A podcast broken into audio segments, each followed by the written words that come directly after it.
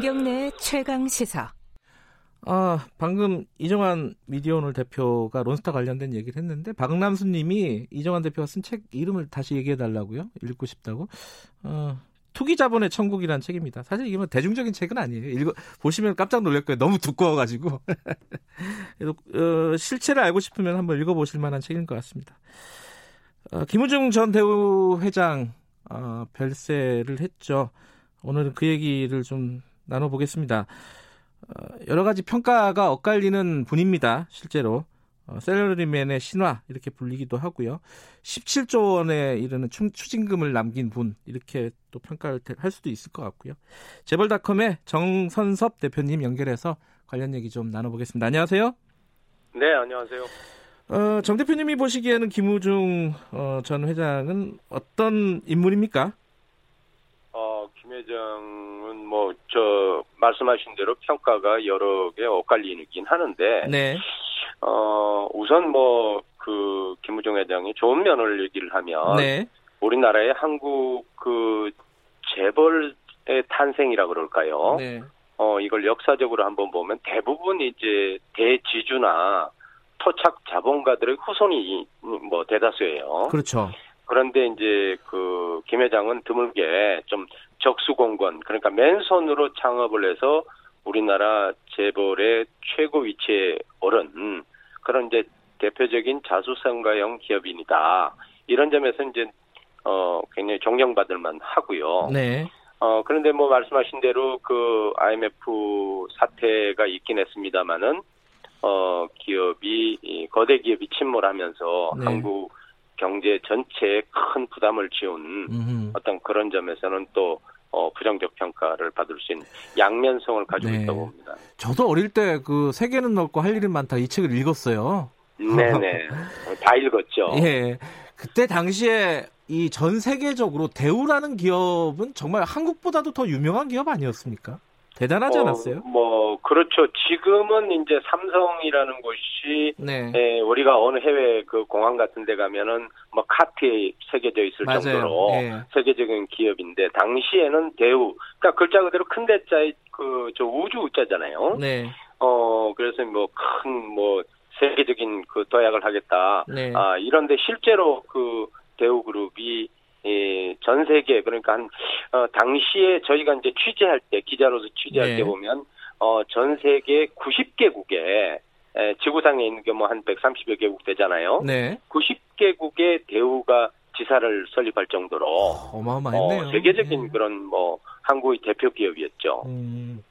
그런데 그 기업이, 네네. 오히려 그것 때문에 또 발목이 잡혔어요. 그러니까, 그, 좋게 말하면 공격적인 확장인데, 나쁘게, 네네. 말하면은 너무 이렇게 뭐랄까 외연 확장에만 주력하다 보니까 결국은, 네. IMF라는 위기에서 버티지 못한 거 아니냐 이런, 네네. 평가를 좀 받을 수 있는 거 아닙니까? 당연하죠. 그 뭐 대우그룹이 아까 말씀드린 대로 세계 시장을 상대로 해서 공격적으로 나섰던 것은요. 네. 그건 우리나라의 이 한국 경제의 어떤 그 현실하고도 관계 있습니다. 네. 사실 우리나라는 내수 시장이 좁잖아요. 네. 그러니까 수출로 나갈 수밖에 없는데, 또 대우가 수출 전문 기업으로 모기업이란 말이에요. 네. 그걸 토대로 해서 전자, 중공업, 건설 뭐 이런 데까지 이제 확장을 하면서 몸집을 키웠는데, 네. 뭐 좀 지나치게 그런 세계 경영이란 말이 있잖아요. 네. 김우중 회장이 유명한 말이죠. 그 했는데 세계를 경영하겠다 이런 그 취지로 세계 시장을 공략을 한 거예요. 그런데 세계 시장을 공략하려면은 뭐가 있어야 됩니까? 자본이 있어야 되잖아요. 네. 이 자본을 대부분 해외 기체, 그러니까 해외에서 빛을 낸 거예요. 네. 그러니까 결국 이것이 잘 됐으면 좋은데 가다가 IMF 사태가 오면서 금리가 폭등을 하고, 네. 세계 시장이 어려워지니까, 네. 영업이 적잖은 상황에서 빚이 많으면은, 네. 당시에 이자율이 프라임 레이트만 해도 거의 한 뭐 10%가 넘었단 말이에요. 예. 근데 빚이 90조 원이었어요. 예. 그러면 한 해 10조 원의 이익을 남겨야 말하자면 2분 포인트. 그러니까 다 이자를 갚을 수 있다는 얘기거든요. 예. 근데 뭐 적자가 나버리니까 한 해 10조 원 이상씩의 부채가 계속 눈덩이처럼 풀어나게 되는 상황이에요. 예. 이것이 결국은 이제 대우의 어떤 침몰의 원인이 됐죠. 이게 사실은 뭐 간단하게 얘기할 문제는 아닌데, 네네. 이 김우중 회장이 생전에 그런 얘기를 했어요. 이 대우그룹이 해체될 때 IMF 이후에 이거는 네네. 이제 대우의 책임이라기보다는 당시 경제 관료들의 정치적인 판단, 요 부분이 네. 문제가 있었다라는 취지였고, 네. 근데 실제로 법원 같은 데서는 방망경영, 분식회계 네. 이런 게 문제가 됐었단 말이에요. 이걸 네. 어떻게 봐야 될지 좀 논쟁적인 부분입니다. 이건 어떻게 보십니까, 이 부분은? 저는 그 대우로선 운이 나쁘다 이렇게 봐야 될 거예요. 네. 대우가 그 김우중 회장을 비롯해서 대우 측 사람들이 주장하는 것도 한편 일리가 있는 것은 네. 당시에 이제 세계 시장을 공략하기 위해서 그 이전 정부에서 상당히 그 기업들한테 촉구를 했단 말이에요. 네.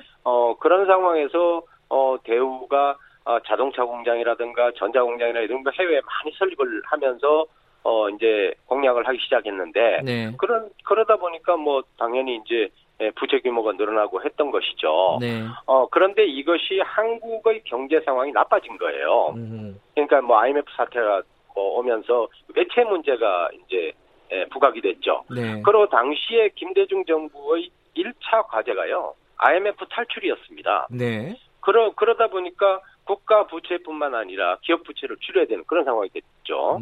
그런데 기업 부채가 가장 많은 곳이 한도를 이미 초과한 곳이 대우였단 말이에요. 네. 그러니까 대우에 대해서 구조조정을 요구했었고 그것이 한계 상황에서 더 이상 안 되니까 네.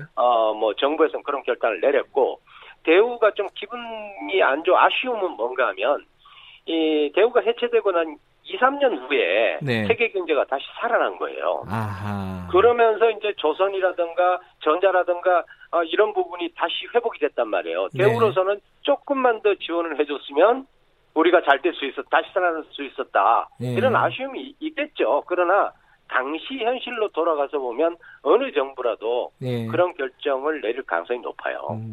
근데 마지막에 이제 김우중 회장이 별세를 하면서 탈퇴를 하면서 결국 남긴 게 이 추징금 17조 원이 넘는 추징금과 막대한 세금이란 미납 세금이란 말이에요. 그렇죠. 예. 이거는 어떻게 되는 겁니까? 이제 끝나는 겁니까?